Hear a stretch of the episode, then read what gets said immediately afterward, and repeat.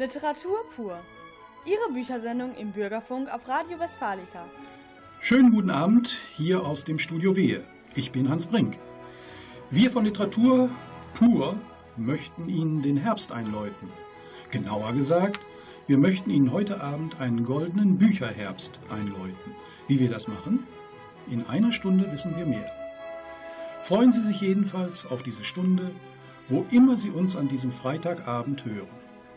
Heute, das ist das Besondere, ist das gesamte Team im Studio und möchte Sie gut unterhalten. Guten Abend, ich bin Carola Peitsmeyer. Ja, um Sie, liebe Zuhörerinnen und Zuhörer, auf den von Hans bereits erwähnten goldenen Bücherherbst einzustimmen, habe ich Ihnen dieses Mal eine ganz bunte Mischung quer durch die Neuerscheinungen mitgebracht. Ein herzliches Willkommen auch von meiner Seite.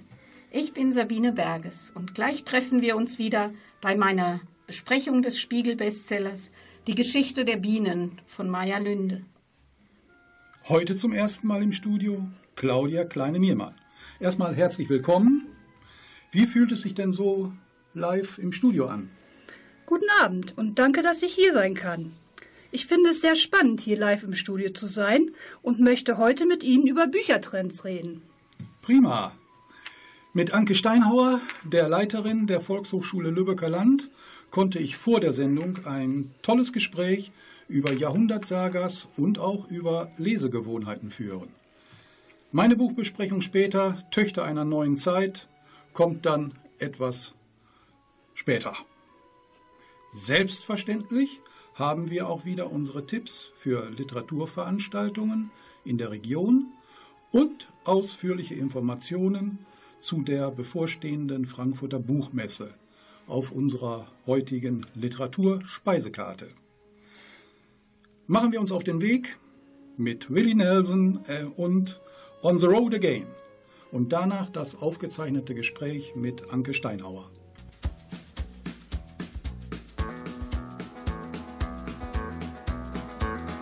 Road again, just can't wait to get on the road again.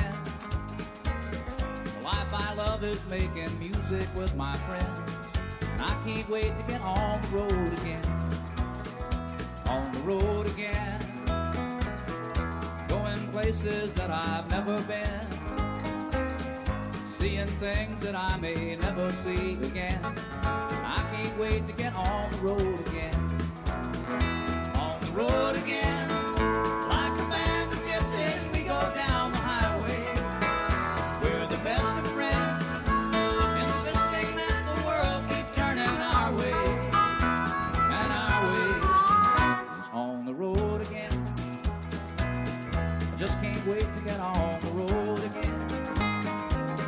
The life I love is making music with my friends, and I can't wait to get on the road again.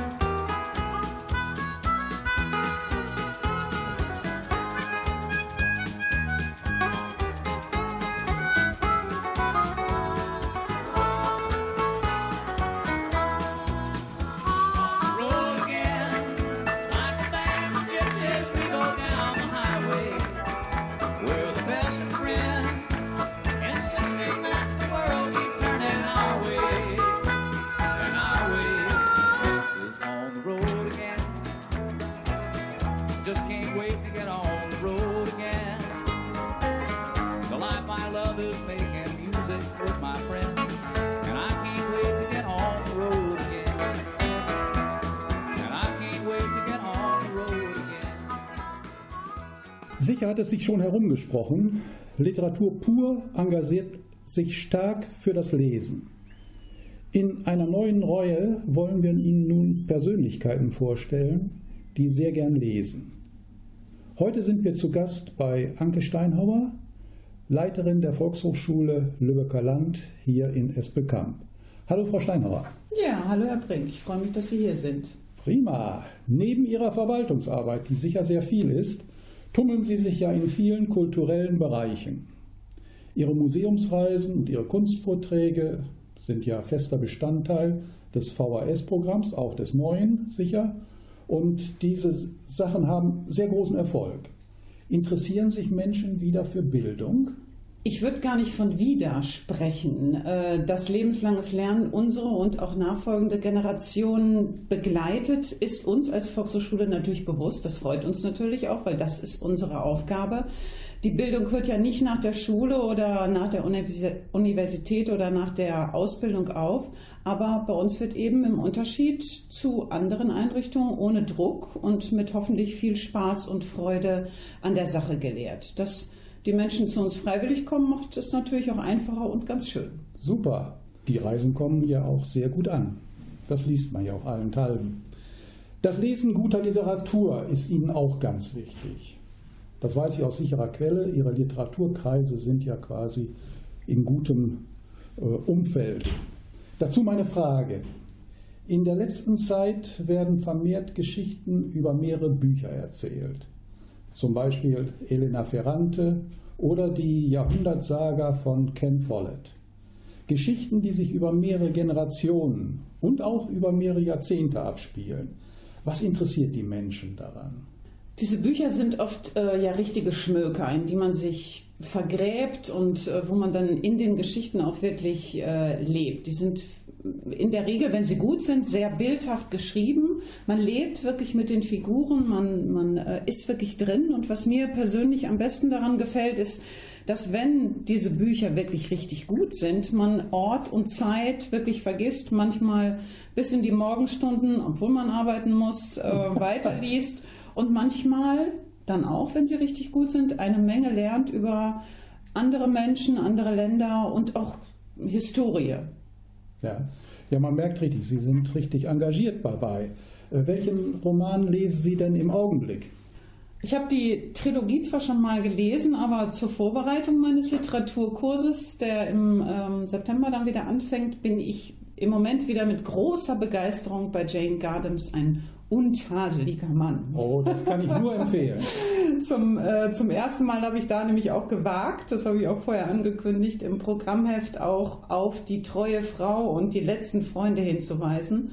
Auch wenn jedes Buch da für sich stehen kann, ja. äh, fügt sich beim Lesen dann wirklich so eins zum anderen und das ist grandios, wie ich ja, finde. Ja, eine mhm. gute Wahl, mhm. wirklich, also das muss man sagen. Vielen Dank für das Gespräch, ich finde, es war sehr interessant. Welche Musik haben Sie sich dann jetzt ausgesucht, so zum Schluss? Ich würde ganz gern hören, Diana Krall und Michael Bublé, das ist so eine Live-Aufnahme, glaube ich, Alone Again.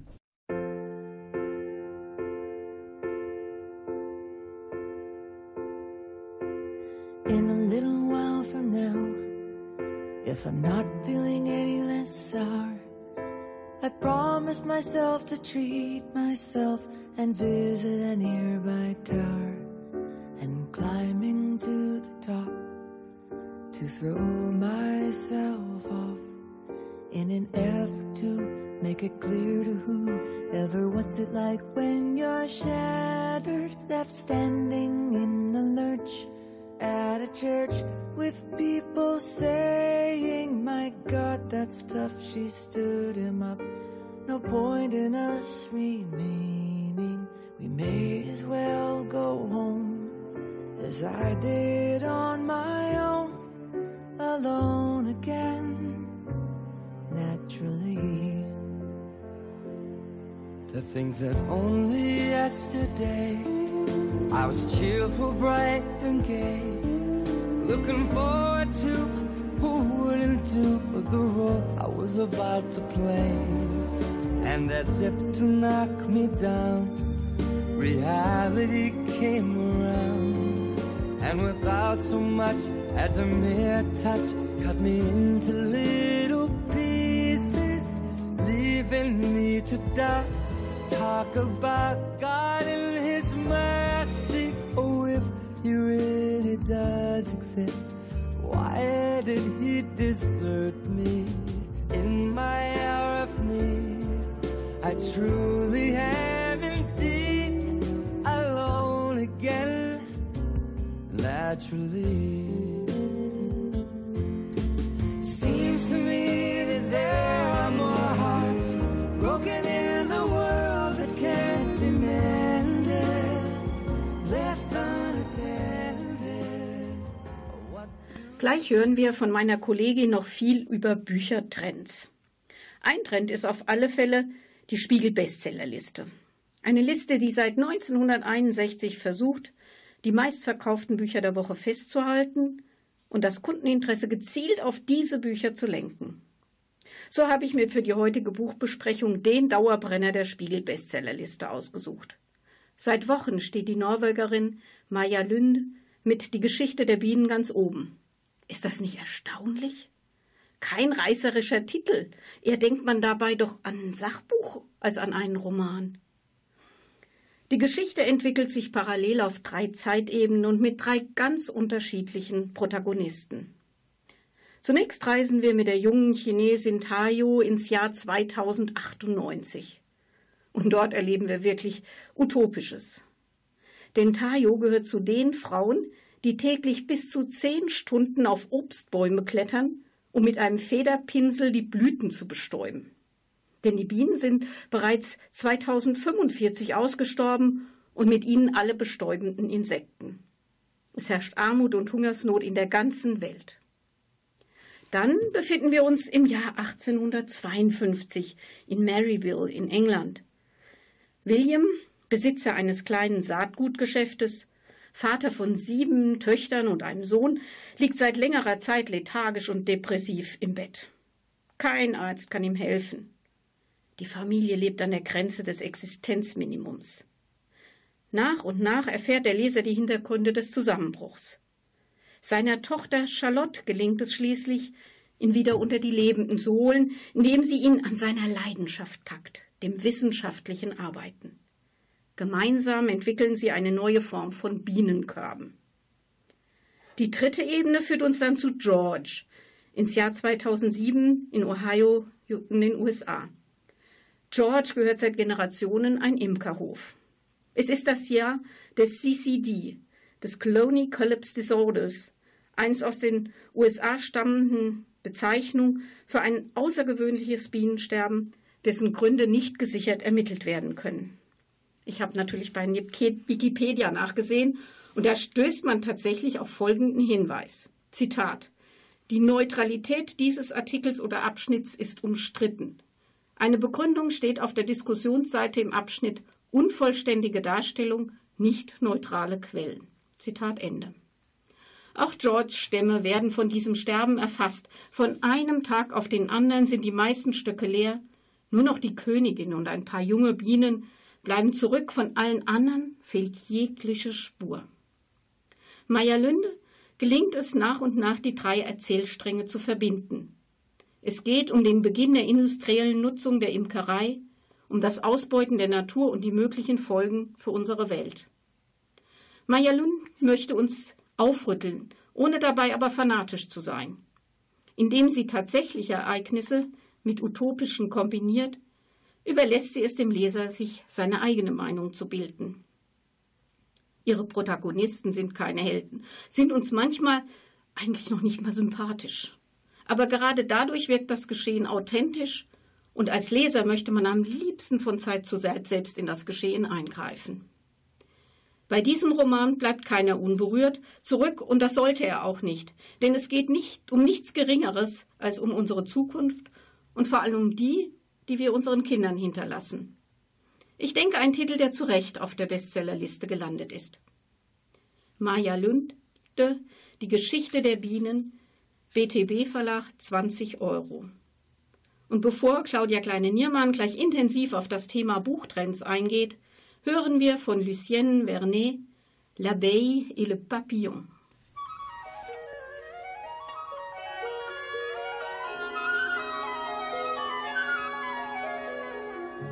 Une abeille un jour de printemps voletait, voletait gaiement. Sur la rose bruyère en fleurs, dont si douce est l'odeur. Au pied de la bruyère en fleurs, Une pauvre chenille en pleurs regardait voler dans le ciel la petite et son miel. Et la pauvre chenille en sanglots lui disait « Je vous aime ». Mais l'abeille là-haut, tout là-haut, n'entendait pas un mot.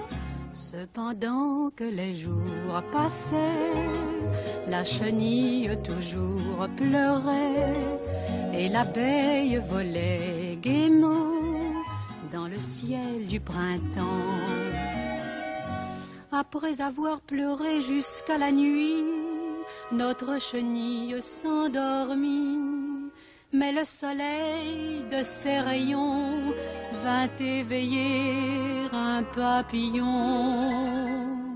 Et sur une bruyère en fleurs, notre abeille a donné son cœur, tandis que chantaient les grillons aux petits papillons. Buchtrends, der Trend zum Buch. Der Trend geht zum Zweitbuch. Das war in den achtziger Jahren so ein Spruch, den man immer wieder gehört hat. Dabei sind Trends in der Bücherwelt gar nicht so selten. Und gerade wir, die wir in der Bücherbranche tätig sind, bekommen diese Trends immer wieder zu spüren. Was aber löst so einen Trend aus? Man könnte meinen, es bräuchte eine markante Persönlichkeit, aber so ist es bei weitem nicht immer. Es kann auch ein Waisenkind sein, das im Verschlag unter der Treppe wohnt und von seinen Verwandten schlecht behandelt wird. Kennen Sie nicht? Ich denke doch, denn so fängt die Geschichte vom Zauberlehrling Harry Potter an. Und was Joanne K. Rowling mit ihren Büchern ausgelöst hat, braucht wahrlich nicht mehr viele Worte. Nicht nur, dass Fantasy für Kinder ganz neue Dimensionen angenommen hat, Harry Potter hat es auch geschafft, dass Kinder, die vorher nie ein Buch in die Hand genommen haben, plötzlich zu wahren Leseratten wurden. In diesem Jahr wurden die Geschichten von Harry Potter zwanzig Jahre alt und der Trend zur Fantasy ist ungebrochen. Was den Kindern Harry Potter, wurde jungen Erwachsenen zehn Jahre später eine unbedarfte junge Frau, die sich in einen unglaublich schönen jungen Mann verliebte, nur um festzustellen, dass er, ein, dass er ein in der Sonne glitzernder Vampir ist. Die Geschichte von Bella und Edward, Stephenie Meyers Biss-Saga, ging an den Start und zog kaum zählbare Bücher anderer Autoren mit sich, die von geheimnisvollen jungen Männern und unsterblich verliebten jungen Frauen handelte.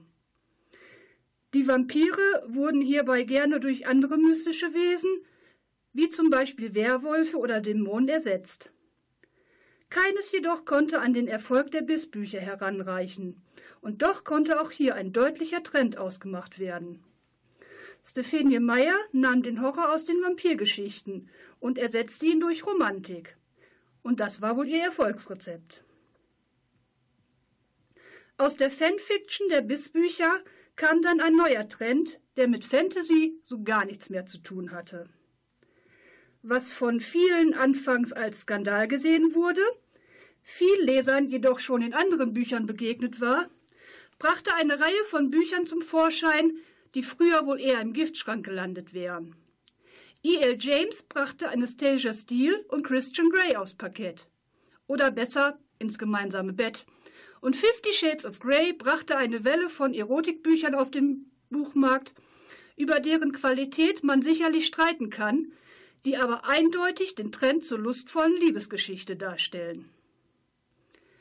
Aber die erwachsenen Leser stehen nicht nur auf Liebesromane. Auch bei den Krimis lässt sich momentan ein wachsender Trend erkennen. Von der Ostseeküste bis ins tiefste Bayern. Der Mord möge bitte nach Möglichkeit direkt vor der Haustür geschehen und von einem Dialekt sprechenden Kommissar aufgeklärt werden. Die sogenannten Regionalkrimis sind absolute Selbstläufer. Andrea Gericke schreibt Ostwestfalen-Krimis, die meist in Minden und Umgebung spielen. Andreas Föhr lässt in Oberbayern ermitteln, Max Bento in Berlin und Eva Almstedt an der Ostsee. Das mag sicherlich an der Identifikation mit der eigenen Heimat zusammenhängen, Oft hört man aber auch, da war ich im Urlaub, das lässt nochmal Urlaubsgefühle aufkommen. Urlaubsgefühle kommen sicherlich auch auf, wenn Krimis gelesen werden, die in französischen Regionen wie der Bretagne spielen. Noch so ein Trend. Kann man sagen, was ein Buch haben muss, um einen Trend auszulösen? Ich glaube nicht. Ich kann mir nicht vorstellen, dass die Verleger von Joanne K. Rowling oder Stephenie Meyer ahnen konnten, was sie mit der Herausgabe der Bücher auslösen würden. Vielleicht liegt es daran, dass man sich mit dem einen oder anderen Protagonisten identifizieren kann. Vielleicht liegt es daran, dass irgendetwas völlig Neues diese Bücher begleitet, eine besondere Sprache, ein besonderer Flair, dass irgendetwas von diesen Büchern ausgeht, was man nicht fassen kann und das den Leser trotzdem fesselt. Tatsache ist, dass der Büchermarkt immer wieder von bestimmten Trends, wie ich sie beschrieben habe, heimgesucht wird. Ich habe hier sicherlich nur einen kleinen Teil abgedeckt. Tatsache ist aber auch, dass wir Büchermenschen diesen Trends gerne folgen, weil wir allen, die Bücher lieben, die Gelegenheit geben wollen, täglich neue Lieblingsbücher zu entdecken. Als nächstes hören wir von Hans Brink die Buchbesprechung zu Töchter einer neuen Zeit von Carmen Korn. Vorher I'm Going Slightly Mad von Queen.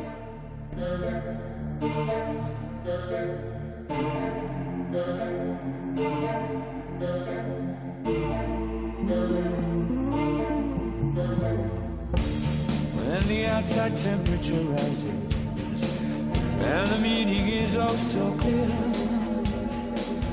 one thousand and one yellow daffodils begin to dance in front of you, oh dear. Are they trying to tell you something? You're missing that one final screw. You're simply not in the pink, my dear.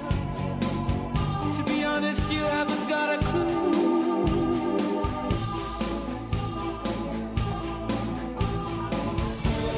I'm going slightly mad, I'm going slightly mad. It finally happened, happened. It finally happened, oh, it finally happened. I'm slightly mad. Oh dear. I'm one card short of a full deck. I'm not quite the shilling. One wave short of a shipwreck. I'm not my usual top billing. I'm coming down with a fever. I'm really out to sea. This kettle is boiling over. Banana tree. Oh dear. I'm going slightly mad. I'm going slightly mad. It finally happened, happened. It finally happened. Finally happened. I'm slightly mad. Oh dear.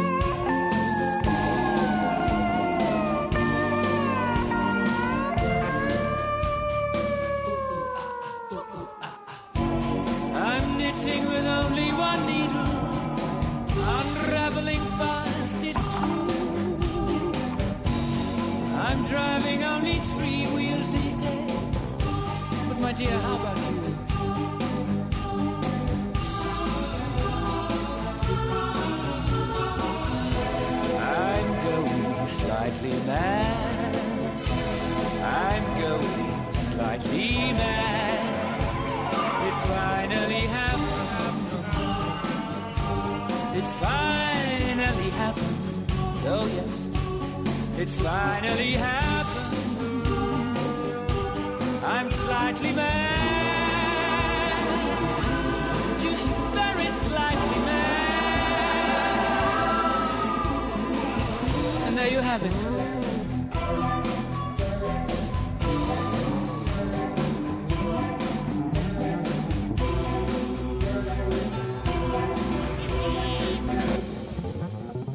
Schauplatz meiner heutigen Buchvorstellung ist Hamburg.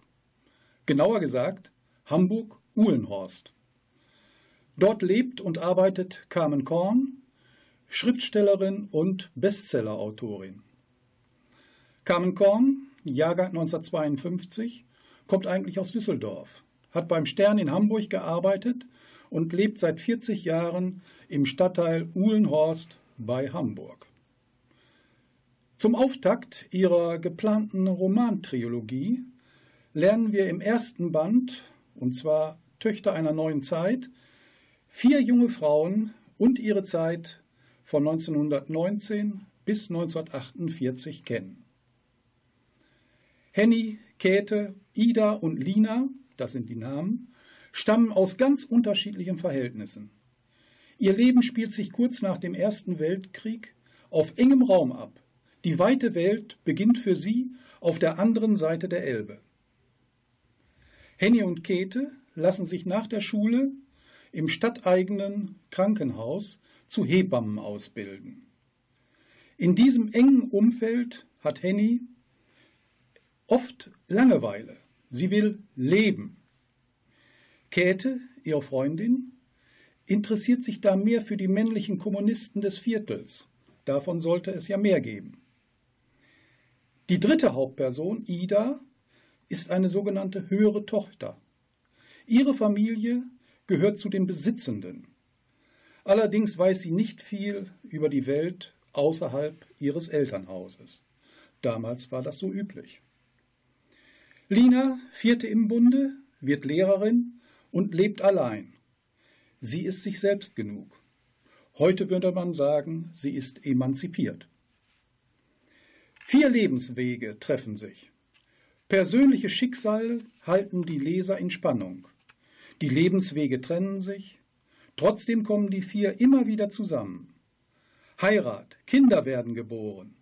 Und das alles in der unruhigen Zeit zwischen den Weltkriegen.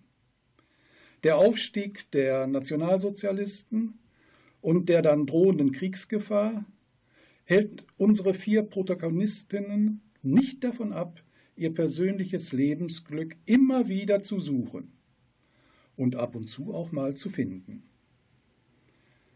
Carmen Korn beschreibt dabei penibel genau die oft ausweglosen Situationen und zeichnet dabei ein wirklich oft erschreckendes Bild einer Epoche, die längst vergangen ist. Carmen Korn ist gelernte Journalistin und das merkt man. Das merkt man gerade an diesem Buch. Die genaue Beobachtung und die Wiedergabe der Fakten sind journalistisch dargestellt. Und sie erscheinen oft farblos und ein bisschen gestellt. Das mögen aber die Leser und Leserinnen gar nicht mal so ungern. Gerade diese Gradlinigkeit der Erzählweise kommt gut an. Carmen Korn steht seit Wochen in der Bestsellerliste auf den höheren Plätzen. Mich hat die Geschichte der vier jungen Frauen sehr beeindruckt. Wer Hamburg kennt und mag, wird hier voll auf seine Kosten kommen, wie man so sagt. Lassen Sie sich auch nicht von der Gesamtseitenzahl fünfhundertvierzig abschrecken. Es liest sich leicht und Sie schaffen das Buch locker an einem Wochenende. Musikalisch möchte ich Sie jetzt in die damalige Zeit versetzen. Eine Szene aus dem Buch. Es ist Tanzabend im Boccaccio, einem Tanzlokal, nicht weit vom Hamburger Schauspielhaus. Henny und Lina wollen sich einen schönen Abend machen und das Tanzorchester spielt gerade einen Hit der damaligen Zeit. Machen wir es den Schwalben nach. Aus der Operette Die Czardasch-Fürstin. Und danach herbstliche Buchempfehlungen mit Carola Peitsmeyer.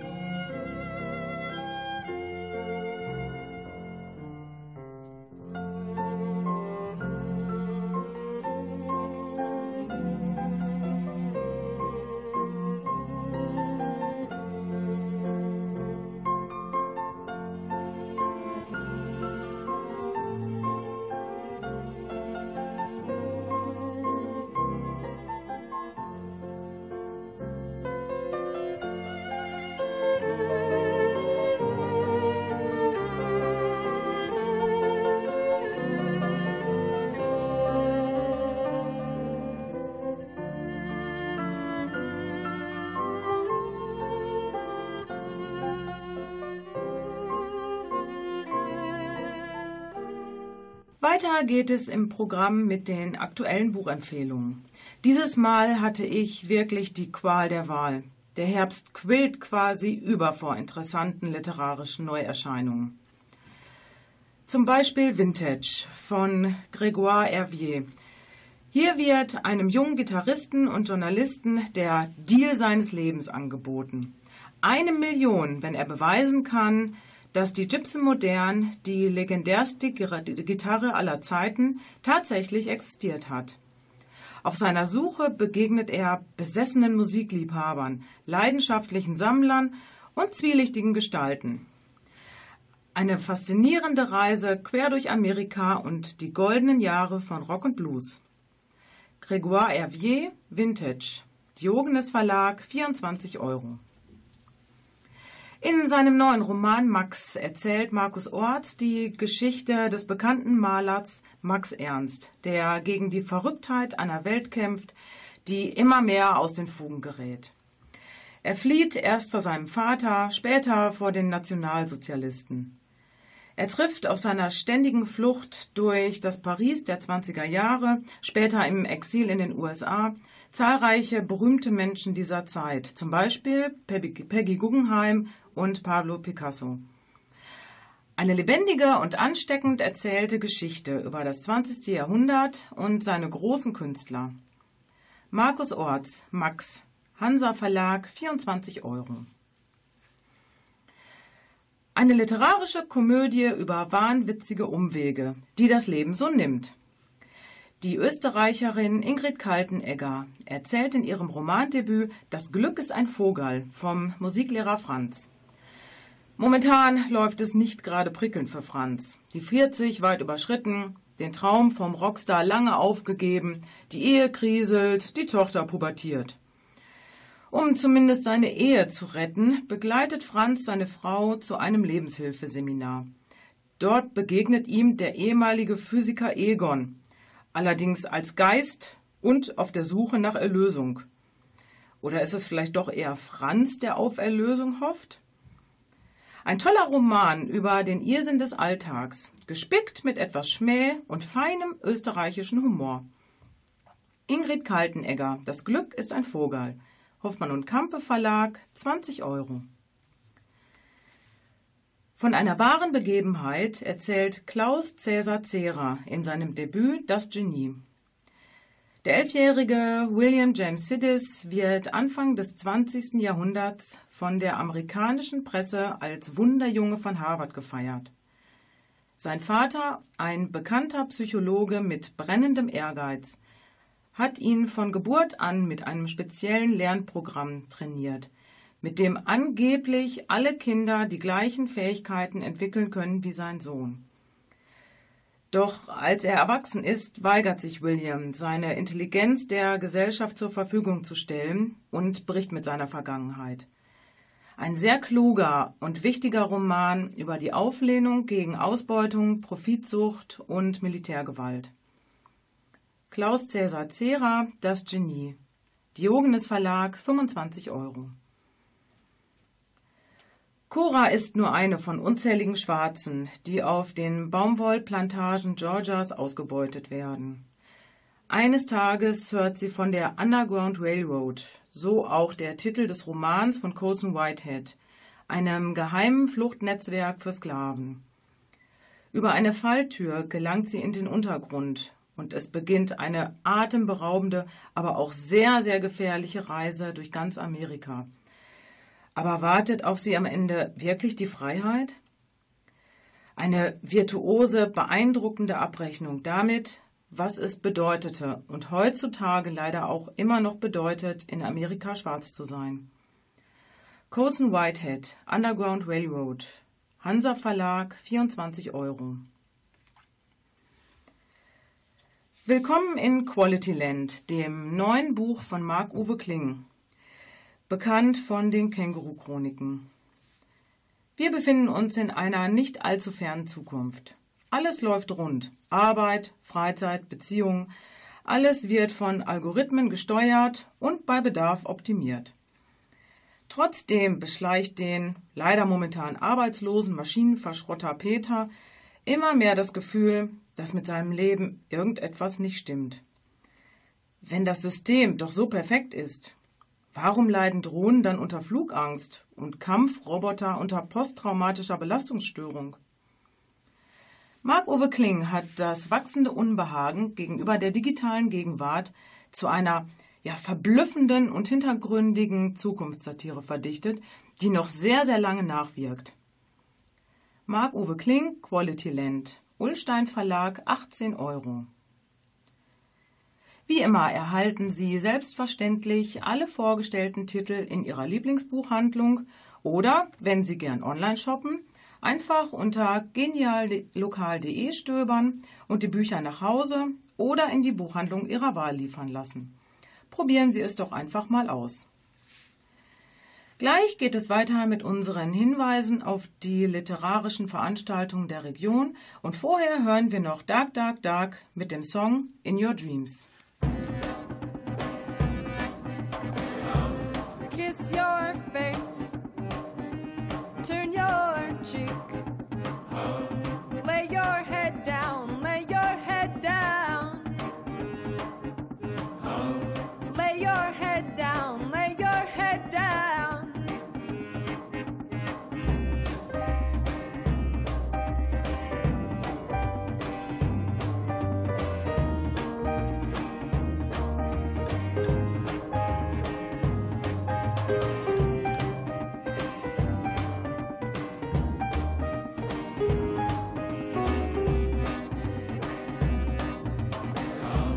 Don't say nothing. No, I can see when you're lying. Oh, when you're low, you're so low. When you're alone, you're so low.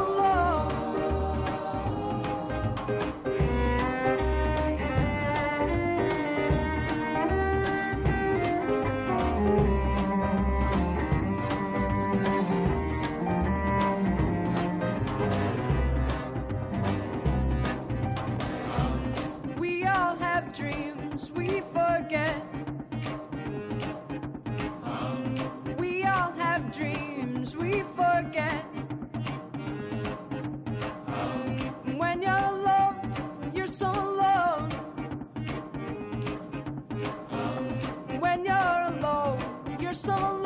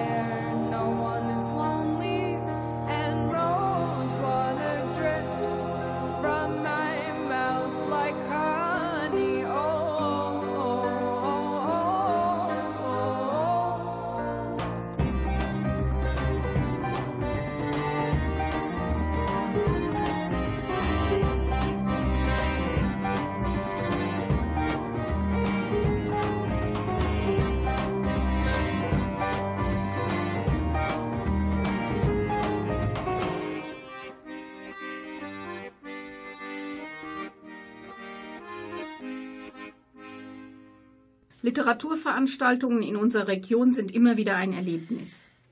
Nachdem nun Monika Büntemeyer im Literarischen Verein Minden Anfang September die Herrlichkeit des Lebens von Michael Kampfmüller mit großem Erfolg vorgestellt hat, nun am vierten Oktober ein weiterer Höhepunkt im Literarischen Verein Minden.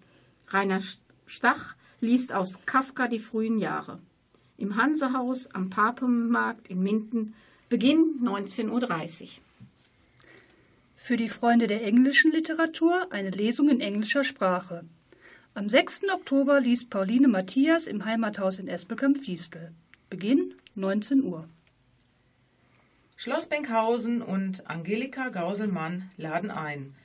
Am achten Oktober sind Annette Ziebecker und Detlef Schmidt zu Gast mit ihrer Lesung Lebensweisen, Lebensweisen. Laut Programmhinweis sind die Vorleserin und er im Leserausch. Beginn siebzehn Uhr. Am zehnten Oktober in der Stadtbibliothek Minden Literatur für Senioren. Das passt ja so in etwa. Beginn fünfzehn Uhr. Ja, und am dreizehnten Oktober startet das literarische Quartett im Z D F die nächste Folge. Beginn allerdings um dreiundzwanzig Uhr. Warum muss das denn immer so spät sein? Literatur kann man doch auch früher genießen. Das stimmt. Anlässlich dreiunddreißig Jahre Bürgerhaus findet dann am Samstag, dem vierzehnten Oktober, von elf bis sechzehn Uhr dreißig ein Poetry Slam Workshop mit dem Kölner Journalisten und Autor Dorian Steinhoff in der Stadtbücherei statt. Mitmachen kann jeder ab sechzehn Jahren. Die Schreibwerkstatt Hüllhorst lädt am neunzehnten Oktober zu einer Autorenlesung in die Fachklinik Holsing-Vital in Bad Holzhausen ein. Beginn neunzehn Uhr. Zu einem Vortrag und Lesung mit dem Titel Wer wird denn weinen? Zur Geschichte der Juden in Deutschland und zum Ausklang des Lutherjahres lädt Marlies Kalpen im Rahmen der Volkshochschule Lübbecker Land am sechsten November in die Stadtbücherei Esbekamp ein. Beginn neunzehn Uhr dreißig. Ja, und die literarische Montagsgesellschaft fängt ja auch dann wieder an, und zwar am Montag, dem dreizehnten November um neunzehn Uhr dreißig. In vier Sitzungen wird der Klassiker Narziss und Goldmund von Hermann Hesse besprochen. Besorgen Sie sich schon jetzt das Buch, dann sind Sie gut eingestimmt. Literatur pur wünscht allen Besuchern und Besucherinnen der Veranstaltung wertvolle Erkenntnisse und vor allem gute Unterhaltung. Bevor wir uns gleich der diesjährigen Frankfurter Buchmesse zuwenden, gibt es noch ein wenig Musik. Kerstin Ott, Sie lebt den Augenblick.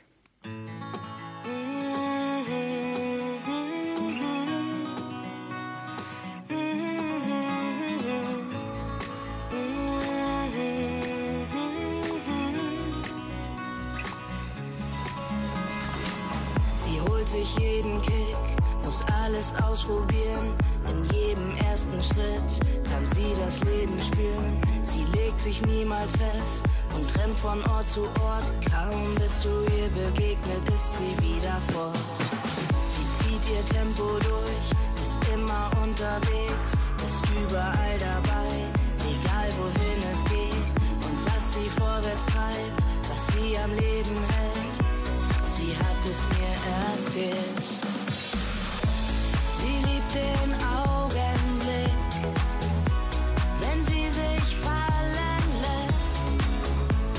Den einen Augenblick, wo ihr Verstand aussetzt, wo sie das Leben spürt in seiner vollen Wucht. Nach diesem ihre Sucht.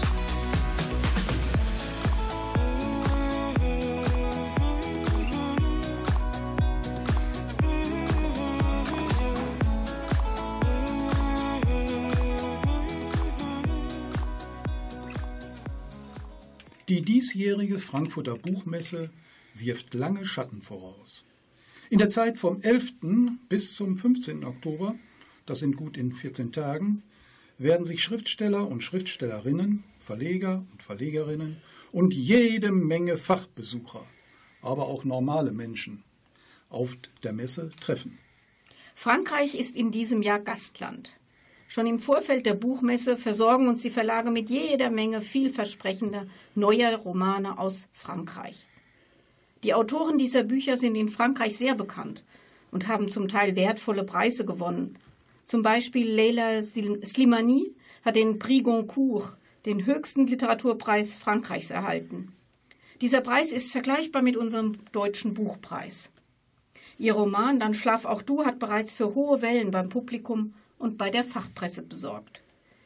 Wir sind gespannt, wie die deutsche Autorenkonkurrenz diese geballte nachbarschaftliche Romanflut verarbeiten wird. Die Shortlist für den Deutschen Buchpreis steht seit Dienstag fest. Im Rahmen der Frankfurter Buchmesse wird aus diesen sechs Titeln durch eine Fachjury der Gewinner oder die Gewinnerin des Deutschen Buchpreises gewählt. In die Endauswahl haben es unter anderem Marion Poschmann und Robert Menasse geschafft, mit denen ehrlich gesagt auch zu rechnen war. Mein persönlicher Favorit wäre allerdings Gerhard Falkner für seinen Roman Romeo oder Julia. In der nächsten Sendung erfahren wir dann Näheres über den Gewinner, welcher am neunten Oktober bekannt gegeben wird. In unserer nächsten Sendung am elften November werden wir ausgiebig darüber berichten. Interessant werden auch die Lesungen mit den vielversprechenden, schriftstellenden Kindern bekannter Autoren werden. Auf den harten Weg der Schriftstellerei machen sich Theresia Enzensberger, die Tochter von Hans Magnus Enzensberger, mit Blaupause. Und Simon Strauß, Sohn von Boto Strauß, mit sieben, Nächt, sieben Nächste. Dritter im Bunde ist Manuel Karasek, der Sohn von Helmut Karasek, mit Mirabells Entscheidung. Nicht nur wir von Literatur pur sind auf die Reaktion des Publikums gespannt. Gern sind wir, wie gesagt, am elften November um zwanzig Uhr, wenn Sie mögen, wieder bei Ihnen zu Gast. Für heute ein großes Dankeschön für Ihr Interesse an unserer Sendung. Bleiben Sie gesund, werden Sie gesund und genießen Sie die hoffentlich schönen Herbsttage. Ja, und vielen Dank auch an Reinhard Schumacher für die Regie. Die Bücherliste zur heutigen Sendung finden Sie auf unserer Facebook-Seite Literatur pur auf Radio Westfalica. Übrigens, die Gruppe ist inzwischen auf über hundert Personen angewachsen. Finde ich toll. Nicht nur ich finde das toll. Für heute verabschieden sich also mit herzlichen Grüßen Claudia Kleine-Niermann, Sabine Berges, Carola Peitsmeyer und Hans Brink. Für das Gelingen des weiteren herbstlichen Abends soll die Titelmusik aus dem Film Die glorreichen Sieben mit dem Prager Philharmonic Orchestra sorgen.